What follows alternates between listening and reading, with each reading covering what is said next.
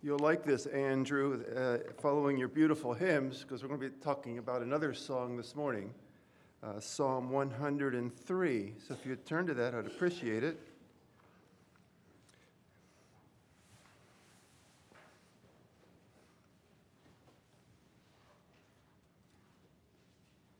Psalm 103 is an unusual psalm.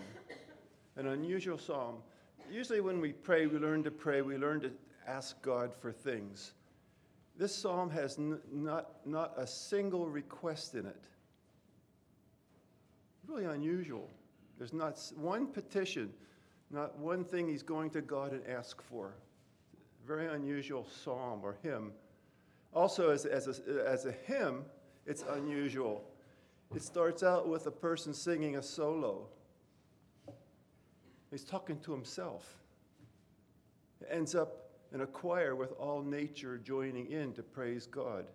So there's a, there's a transition as you go through Psalm 103. It's a beautiful, beautiful psalm, and I'd like to talk a little bit about it this morning. It's a psalm of David. So, what I'd like to do is read the first five verses and start there, and we'll see what happens after that. Bless the Lord, O my soul, and all that is within me. Bless his holy name. Bless the Lord, O my soul, and forget not all his benefits, who forgives all your iniquities, who heals all your diseases, who redeems your life from destruction and crowns you with loving kindness and tender mercies, who satisfies your mouth with good things, so that your youth is renewed like the eagles.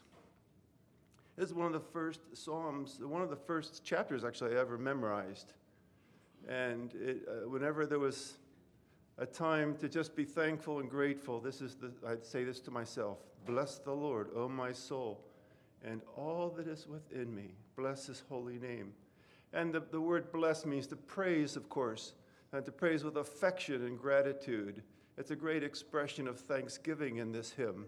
And what the psalmist is doing, he's thinking back you know, every part of me, I have to praise God for. I have to think back and uh, all that is within me. All, uh, one commentator said this all my whole nature, intellect, emotion, feeling, sentiment, brain, heart, lungs, tongue, the whole thing, all that is within me, all that is within me, bless his holy name.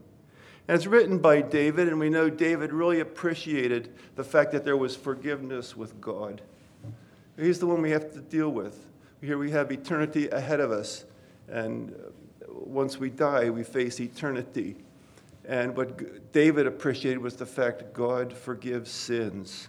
And so, we as believers who have come to the Lord Jesus Christ and received Him as our Savior are also grateful for the gift forgiveness of sins.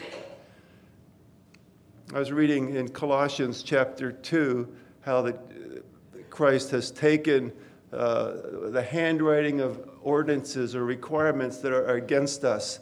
You know, God has a, a, ledger and He keeps a record of sin. I wouldn't want you to see my ledger of sin. But what we have in Christ, I really don't want to see yours because I have to deal with my own. But the fact in Christ, we find that the ledger has been dealt with at the cross. All of our sins are dealt with. The debt is paid. And that's kind of the feeling you get when you read this hymn that David knew his debt was paid. And we as believers know the debt is paid, paid in full. So he starts out, Bless the Lord, O my soul, and all that is within me. And then the second verse is, Bless the Lord, O my soul, and forget not all his benefits we read in the New Testament of an occasion where 10 lepers get cleansed by the Lord. And he gives them instructions on, on what to do uh, once they're cleansed, to go to the priest and that sort of thing. But there's only one who returns, who remembers that he's, uh, he has a, a, a Savior, one who cleansed him, to give thanks. And so it's easy to forget. The nine forgot. Okay, they went on their happy way cleansed, but only the one returned to give thanks. He remembered. And so, what David is, is saying to his soul, uh, forget not all God's benefits.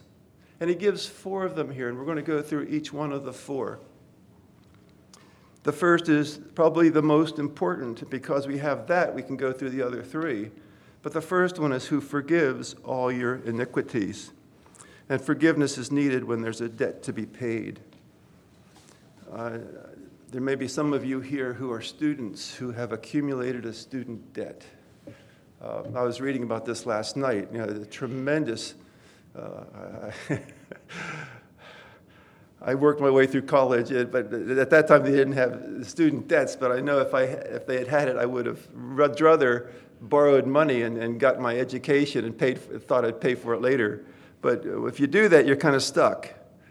And this is what the definition of student loan forgiveness the cancellation of all or some portion of your remaining federal student loan balance. If your loan is forgiven, you are no longer responsible for repaying that remaining portion of the loan. In other words, it's wiped away. Loan forgiveness. But there's fine print, and there's a a lady whose job is to talk to students who have, or people who have this student debt to deal with. And uh, she says, Some people, uh, quote, come to me and they say, I'm here to get Obama's plan to get rid of my student loans. And she says, It's not that easy, she tells clients. To qualify for federal loan forgiveness, borrowers need to make on time payments for years, sometimes decades under current rules, borrowers need to have debt at a certain level relative to their income to enter income driven repayment. In other words, your payments depend on how much you're making. Eligibility depends on when borrowers first took out the loans and the kinds of federal loans they carry. Well, she knows all the fine print. That's, that's the reason I read that. She knows the fine print. So uh, there's a promise of forgiveness of, of a loan debt, but then here's some fine print. Our salvation comes through faith in the Lord Jesus Christ. And we, we believe that was, the, the debt was settled at the cross. He paid the price needed to redeem us of that debt at the cross. His program, God's program, according to the Word of God, is uh, Acts 16 and 31 uh, believe on the Lord Jesus Christ and you will be saved. John 3:16 for God so loved the world that he gave his only begotten son that whosoever believes in him should not perish but have everlasting life.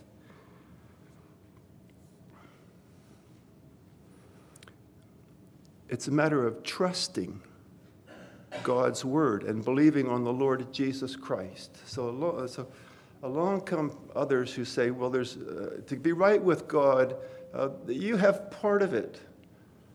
But you know, you still have, you're still dealing with sin in your life, so there must be some more you have to add to that.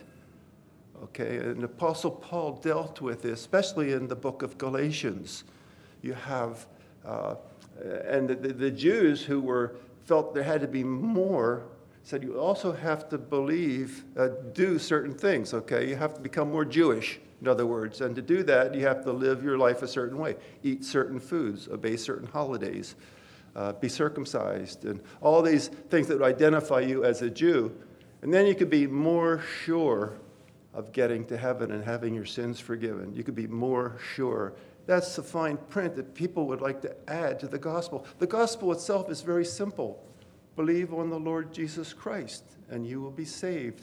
And in, in, in, believing on him, you're looking back to the cross and what he's done for us at the cross in bearing our sins. God punishes him. The debt that we should pay if, if, we, if we didn't have a Savior, we'd meet him in eternity at the great white throne and pay the price needed for the sin. We can't pay for it ourselves. What we, we ahead of time, as it were. But if we go to hell and suffer for it for all eternity, then it's settled. Okay, it's dealt, it's dealt with. Let me put it that way. It's a better way to put it.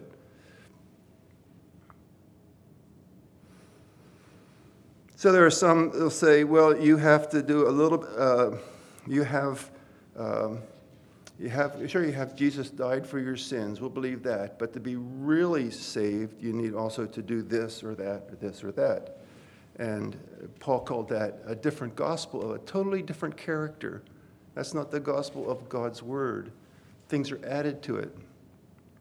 Well, I want forgiveness. David knew forgiveness. I want forgiveness. So I'm reaching back in my soul. What do I need for forgiveness? There's another uh, version of fine print where people will say, well, you can believe on Jesus, and uh, you might want to do certain things too to look a little more holy, but if you're not holy enough, when you go into eternity, you're going to face uh, untold years of purgatory till you're refined good enough to get to heaven, till you know your sins are forgiven because you've been refined and you're good enough for heaven. There's a, a, an, another group popular today that believes, well, to be really right with God, um, you have to pray five times a day and pray facing a certain direction. Okay? Well, there's nothing in the gospel in that at all, because it's all depending on what you're doing, and the gospel of Christ is what God has done. It's a matter of trusting, not striving. That's the big difference. So, as believers, we know we can't say to our soul, Bless the Lord, O my soul. Forget not all his benefits. And the first one is, Who forgives all your iniquities. We have a God who forgives based on the work of Christ.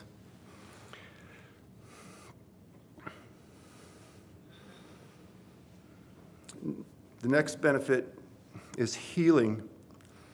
Now, we know that our our country, I don't know if that's true around the world, but our, our own country uh, is so drug dependent. I mean, uh, in terms of prescription drugs. Uh, somebody said there's enough drugs sold, sold in our country that everybody in the country could take in one day, all the pills have enough, everybody in our country could take enough pills for the whole year. There's that many medications being dispensed. So you want to go to your doctor, and say, Doctor, I have some heart, my soul has illnesses some diseases. Uh, I've got anger, I've got uh, gluttony, I've got, uh, made a short list here envy, pride, hatred, revenge. Give me a pill. Well, what doctor can fix that? You have to go to God for that kind of healing. That's what he's dealing with.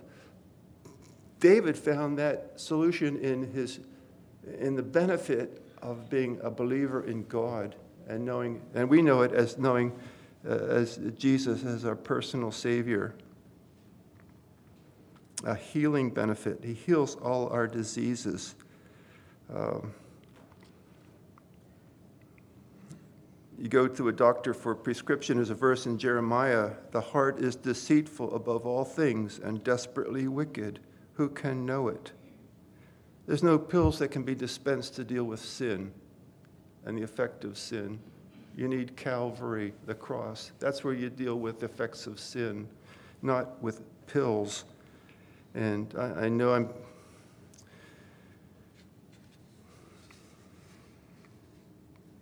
It's, it's, it's hard, uh, but that's where healing takes place. We deal a lot with guilt, don't we? I mean, how do you deal with guilt? It's the cross. It's knowing that one has paid the price for our sins. And in that, our, our souls can rejoice. When we talk to ourselves in our quietest moments, our innermost self, we can just say to ourselves, Bless the Lord, O my soul. He forgives all your iniquities, He heals all diseases. And that, that disease is the, he's talking to his soul, so it's the disease of the soul. I think that the, the, the power to live a godly life, an upright life, when your life has been uh, just wasted on the, on, on the wrong things, that power comes through God's word and the, and, the, and the power of the gospel through the Lord Jesus Christ. And we can thank God for that. The next thing that David would give thanks for is that he redeems your life from destruction. Redemption uh, deals with the fact that we're in bondage. We're in bondage. And uh, there's a, my, my, one of my favorite hymns is by Linda Randell. I don't know if you've ever heard it. it goes like this. These are the words to uh, Linda Randell. Linda Randell's hymn, I'm free. So long I searched for life's meaning, meaning, enslaved by the world and my greed. Then the door of prison was opened by love, for the ransom was paid. I am free. I'm free from the fear of tomorrow. I'm free from the guilt of my past. I've traded my shackles for a glorious song. I'm free, praise the Lord, free at last. I am free from the guilt that I carried, from the dull, empty life. I'm set free. For when I met Jesus, he made me complete. He forgot the foolish child I used to be. I'm free from the fear of tomorrow. I'm free from the guilt of my past. I traded my shackles for a glorious song. I'm free. Praise the Lord. Free at last. Linda Randell. Beautiful hymn. So we're free from bondage in Christ, free from the sins of the past. They have been dealt with. David knew that. We know that as well. He redeems our life from destruction. We know that uh, Jesus himself encourages people to enter by the narrow gate, for wide is the gate and broad is the way that leads to destruction, and there are many who go in by it. God puts us in a favored position in Christ. He also crowns us with loving kindness and tender mercies. Um, last week we were giving thanks on Wednesday night because um, Leo Kamstra, you know, she had a bum knee last, last Sunday when she was with us, kind of limping around. Uh, if you don't know Leo, Leo she's, uh, she and her husband are missionaries in, in, in Mexic- Mexicali. And um, we found out Wednesday night that she was able to take the flight up to uh, Vancouver on Tuesday, and they wheel her out to the airplane because she can hardly walk because of her knee, and they bumped her up to first class. And she flew first class up to Vancouver. Now, kindness is the fact that she had the resources, God provided the money for her to fly up. Okay, that's kindness. Loving kindness is the fact they gave her a first class seat. That's how God works. Kindness is bread with butter on it when you're hungry. Loving kindness is with jelly also on it. You see that? So today, think about it. If you have occasions to be thankful for something, is there a note of loving kindness in what God has provided for you? Something a little more you didn't expect that makes it taste good. Okay, that's loving kindness. So that's how he crowns us. Paul rejoiced in, in God's loving kindness. And uh, he, he rejoiced this way, and these are, these are beautiful verses in Philippians chapter 3. Yet indeed I also count all things loss for the excellence of the knowledge of Christ Jesus my Lord, for whom I have suffered the loss of all things, and count them as rubbish, that I may gain Christ. And being found in him, not having my own righteousness, which is from the law, but that which is through faith in Christ, the righteousness which is from God by faith. So, in, in, in Paul's experience of Christ as his Savior, he's grateful that he knows the Lord Jesus Christ, but in addition, uh, he's not he doesn't have his own righteousness now, which is because he followed all the rules, but that God has enclosed him, enclosed, clothed him with the righteousness of Christ something he didn't earn, but something that was given as a gift. That's the gospel. Paul had enjoyed loving kindness and tender mercies. So that's the number three benefit. He redeems our life from destruction and crowns you with loving kindness and tender mercies. The next is the next benefit is he satisfies our mouth with good things. There's a psalm, Psalm 119, verse 103. How sweet are your words to my taste, sweeter than honey to my mouth. David enjoyed the promises of God. They were sweet to his mouth. Now, the reference to an eagle is kind of interesting. Uh, I was doing some research on, on eagles. Uh, once in a while, up, at, up in Big Bear, you can see an eagle, uh, a bald eagle. No, they're not bald, they have their white heads, but they call them bald eagles anyway, our, our national uh, symbol. But they weigh from 6 to 13 pounds, which is it's kind of, you know, it's kind of heavy. But they have a wingspan of 8 feet. So they're mostly feathers, okay? And the feathers are, are, are laid out in, in a certain way. They both they insulate, protect, transport, and identify the, the, the, the eagle. But the, the feathers become worn out, and they frayed or weakened by a buildup of oil and dirt. So they must be light and strong and tight to insulate from the cold and the wet. And this is kind of interesting. A bald eagle has several layers of feathers, each serving a different function. Under the outer layer of feathers is an inner layer of downy feathers. So God's design of the feathers, interlocking nature, is kind of amazing. But in their lifespan of 30 or so years, beginning about age four to five, they begin to molt. And that's when God replaces the old worn out feathers with new feathers. And they, they don't all molt all totally at once, but the stages, bit by bit, they, they molt. Um, they will not lose all their plumage in a given molt, usually about one half to two thirds of all feathers, starting from the head down. But the process of shedding and regrowth in any cycle may take months, and they usually descend for a molt to a safe place, a refuge cleft of a rock. But after they're molting, you know, if you haven't seen this whole process taking place, you say, well, they've been renewed. Well, this can be applied to our Christian walk.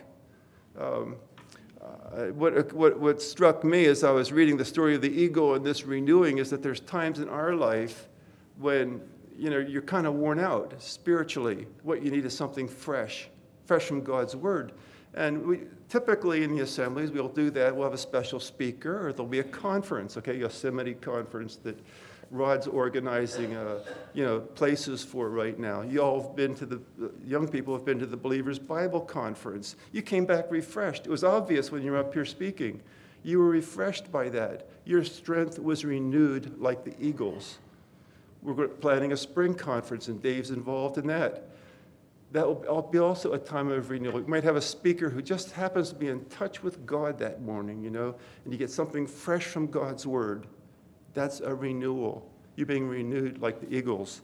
And he's, what is he using? He's using the word of God and how he's may have, uh, he or she may have applied it to their lives.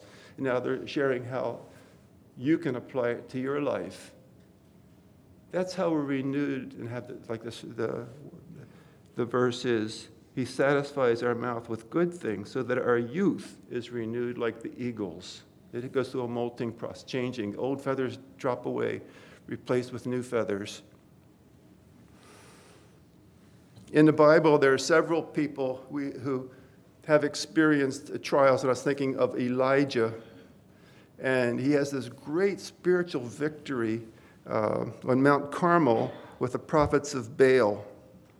And, you know, he's pouring water on his uh, altar, and, and I guess no, nothing uh, worked for, for, for their uh, sacrifices, but his was blazing away. And, but anyway, he hears Jezebel threaten him, and he runs and he hides. And uh, he goes beyond Beersheba into the wilderness, and he, then he prays that he might die. It's enough.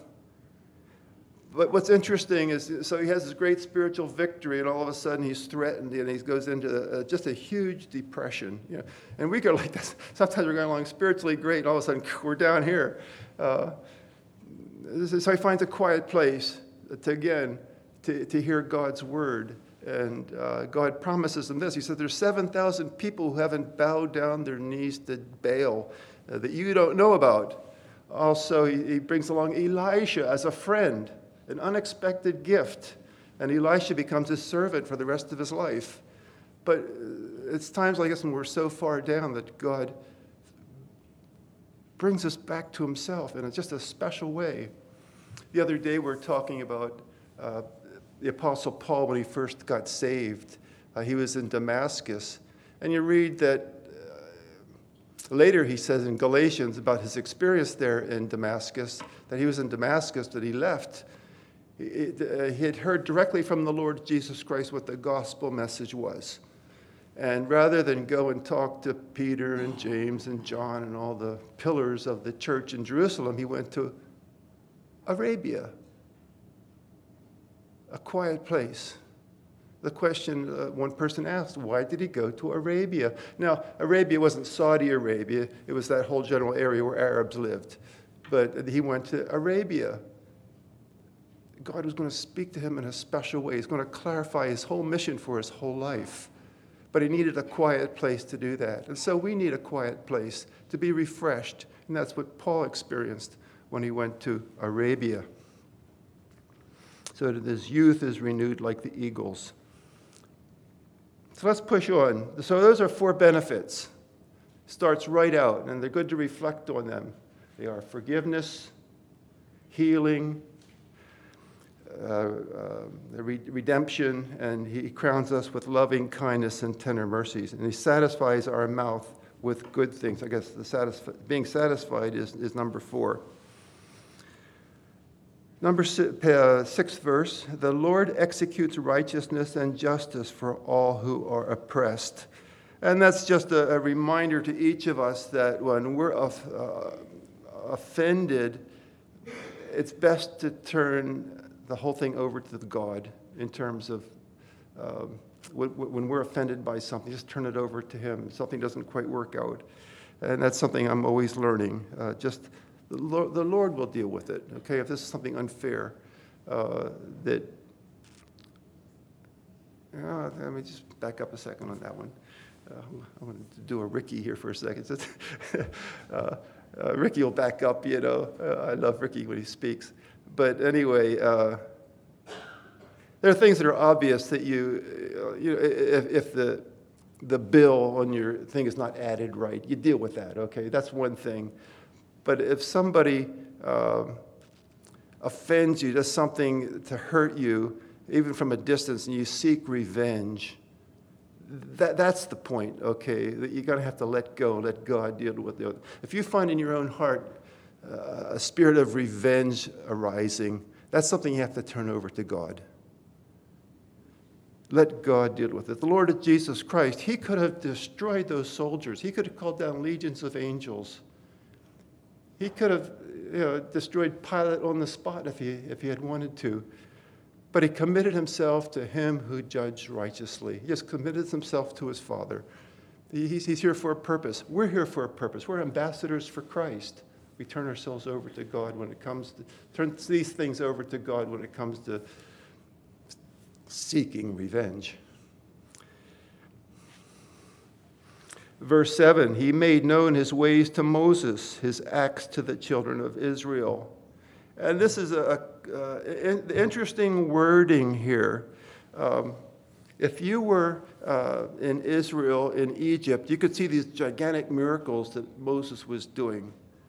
Uh, and you'd acknowledge, yeah, that, that miracle was done, if, was done by God. And also, if you saw the Lord Jesus Christ heal people, you would say, boy, that's an amazing miracle. You could see his acts. But what David appreciated was the fact that Moses wanted to know God's ways. And so let's step back for a second and look at Jesus when he, when, when he uh, forgives the thief on the cross he would have been perfectly just if he'd said to the thief, he said, Today you will be with me in paradise. And it was really nasty of you to, to talk badly about me a half hour ago. But that's not his way.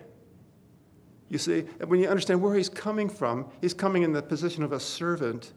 It's coming as a person, he's, he's the healer, he's the great healer. He's the one who can provide forgiveness. He's offering himself as a sacrifice for our sins. And his way is to take the place of a servant and do things in kindness and loving kindness. That's his way.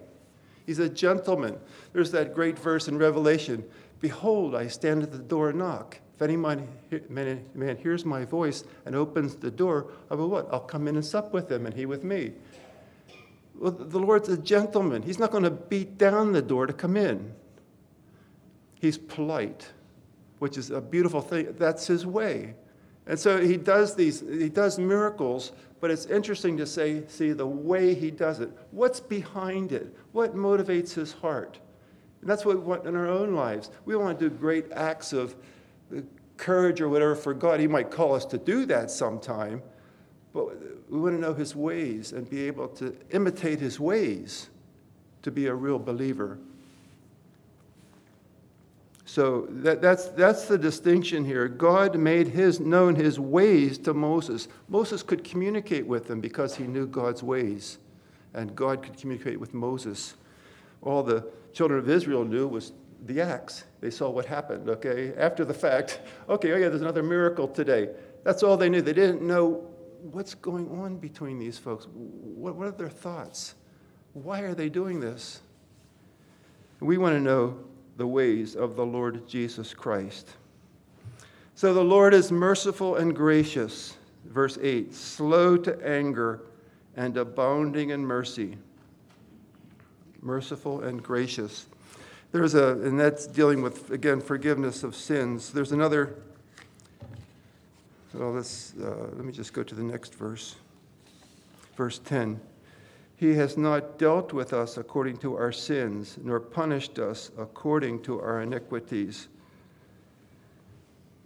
Like I said, I wouldn't want you to see the list of my sin, the debt that Christ paid for me. But I know He's not dealt with me according to my sins. I know He's not punished me according to my iniquities. May that be true for each of you as well, that you know His loving kindness. There's a hymn by Elvina Mabel um, that so many people have gotten saved through because it, it talks about this.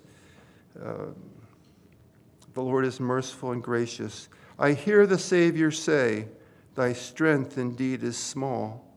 Child of weakness, watch and pray. Find in me thine all in all. Jesus paid it all. All to him I owe. Sin had left a crimson stain. He washed it white as snow. For nothing good have I, whereby thy sin to grace to claim. I'll wash my garments white in the blood of Calvary's Lamb. And this, I'll sing to say this is the last verse.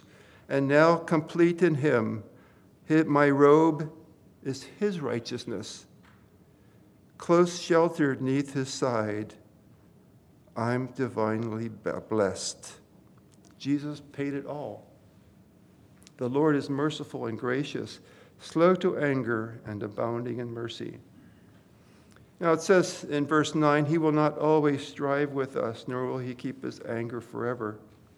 Well, He won't strive with us. Uh, there's a certain point, I believe, when you go into eternity, if you go unsaved, that it's settled. You know, you're facing God, you're facing hell and the lake of fire. He won't always strive with us. He wants to bring us to the cross to see that Jesus died for our sins verse 11 gets more into, the, uh, into science, which I, I, particularly enjoy, as some of you may know.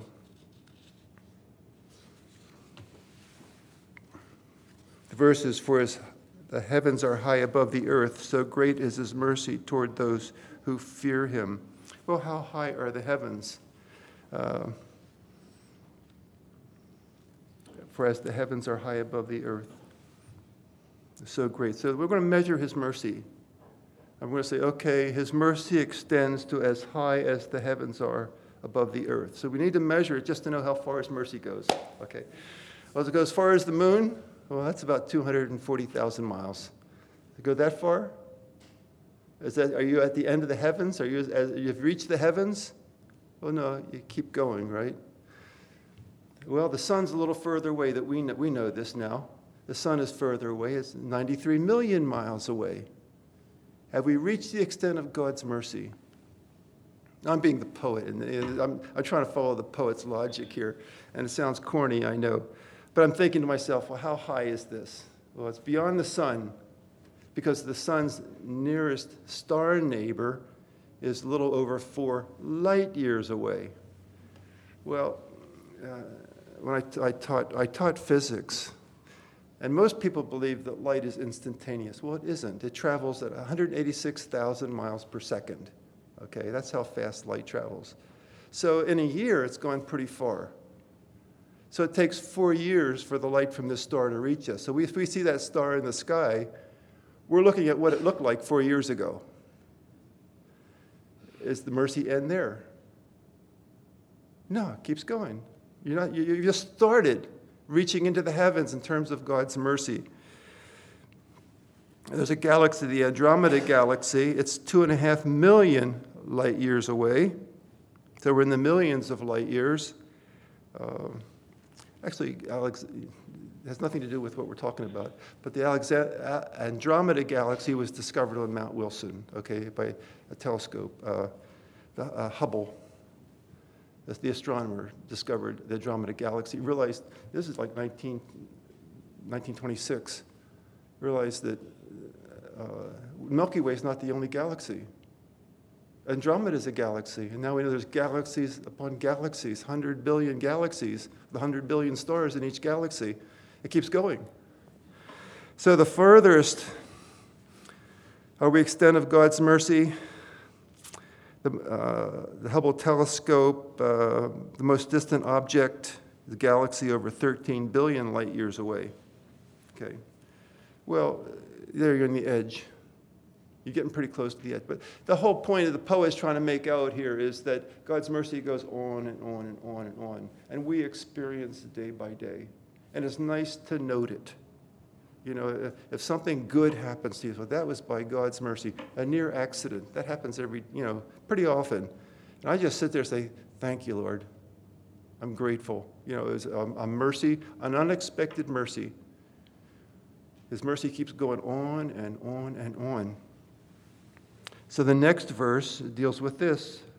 Uh, at verse 12, as far as the east is from the west, so far he has removed our transgressions from us. Again, you know, the scientist part here. Here's the point. Um, in those days, they figured the earth was flat. So why didn't he say north and south? Because if he had, if you're on the South Pole, the North Pole is 12,000 miles away. So you'd know my sins are no further than 12,000 miles away. But by saying east and west, it goes on and on and on. It's indefinite, okay? How far is these? Well, as far as you can tell, okay? It's infinite. That's how far he's removed our transgressions from us. So the Spirit of God moved David to put this into the right wording. As far as the east is from the west, so far has he removed our transgressions from us. And now, in the next few verses, we'll just quickly go through these. He's going to talk about our weakness and the fact that it's through God we're made strong. As a father pities his children, so the Lord pities those who fear him. For he knows our frame, he remembers that we are dust. As for man, his days are like grass, as a flower of the field, so he flourishes. For the wind passes over it, and it is gone, and its place remembers it no more. And we are, are indeed as weak as grass. And it's amazing when you think, I don't know if you've ever done this, but you think about uh, people you've known like 10, 20 years ago, and, uh, and now uh, I look at my kids. Now I have grandkids. What is going on? I'm getting older, you see. I'm, I flourished for a while as, a, as like grass, and now you wither, okay? But that's, that's, that's the process of life. God knows that. And He deals with us according to the seasons of our life. If you're young, you're strong, great. Use that for God. But He deals with us according to the seasons of our life uh, in an appropriate way. God knows our days are like grass. And He's just simply here reminding us, reminding us of it. So in one, we go from one season to the next, and then in verse 17, but the mercy of the Lord is from everlasting to everlasting on those who fear him, and his righteousness to children's children. And I think the point of this verse, to me at least, is uh, everlasting to everlasting. That's his mercy. Uh, here are our seasons of life going this way, you know, uh, childhood, youth, uh, adolescence, uh, young 20s, working 30s, career 40s. You know, you just go on and on and on. That, that's life. But everlasting to everlasting is from the very beginning to the very end. Okay, it's talking about time, the dimension of time from way back when to way in the future. That's what God's talking about here, from everlasting to everlasting. And His mercy is applicable to each season of our life. We need it. Now He's going to call, uh, well, one more verse. Blessed, the Lord has established his throne in heaven, and his kingdom rules over all. But let's push on, because now he's going to call on others to join him in this hymn of praise. The first few verses were solo, he's talking to his soul. Now he's going to call on others to join him in this worship of praise. Bless the Lord, you his angels who excel in strength, who do his word. So all the messengers of God join in in this hymn of praise. Bless the Lord, all you his hosts, you ministers of his who do his pleasure. And those are uh, groups of angels used in, in, in war, uh, uh which uh, uh, the Lord reserves for special events. And last, Bless the Lord, all his works in all places of his dominion. So he's calling on all of nature to praise God. I mean, isn't it amazing? He starts out talking to himself, I'm praising God, comes all the way over here and he calls on all nature, all God's works to praise God. And we can. Once we know the, the whole God's plan of salvation, that there's no fine print that it's simple faith and trust in Christ, and He's going to give us the, the forgiveness of sins and also the power to live a godly and a new life, all in His Word, we can praise Him. And we, we, we call on each other. Let's praise Him for what He's done for us. All His works in all places of His dominion. To the extent that uh, God dwells, uh, God inhabits eternity everything within that dimension now, uh, he's calling on to praise God. And after doing this, his very last words are this Bless the Lord, O my soul. Simple as that. We have a reason to be grateful and to be thankful. Let's pray. Our Father in heaven, we thank you this morning for the gospel of our Lord Jesus Christ. We thank you that there is forgiveness of sins because Christ paid the price for our sins, the penalty. He's redeemed us out of the, the, slavery of sin. We live by the power of God and by His grace and His mercy. Thank you, Lord, for each moment of kindness to us and your mercy toward us. We look forward to seeing our Savior face to face. Bless the gospel wherever it's preached. We join together and simply say, Bless the Lord, O my soul. Thank you for each family represented here tonight or this morning. In Jesus' name we pray. Amen. Thank you.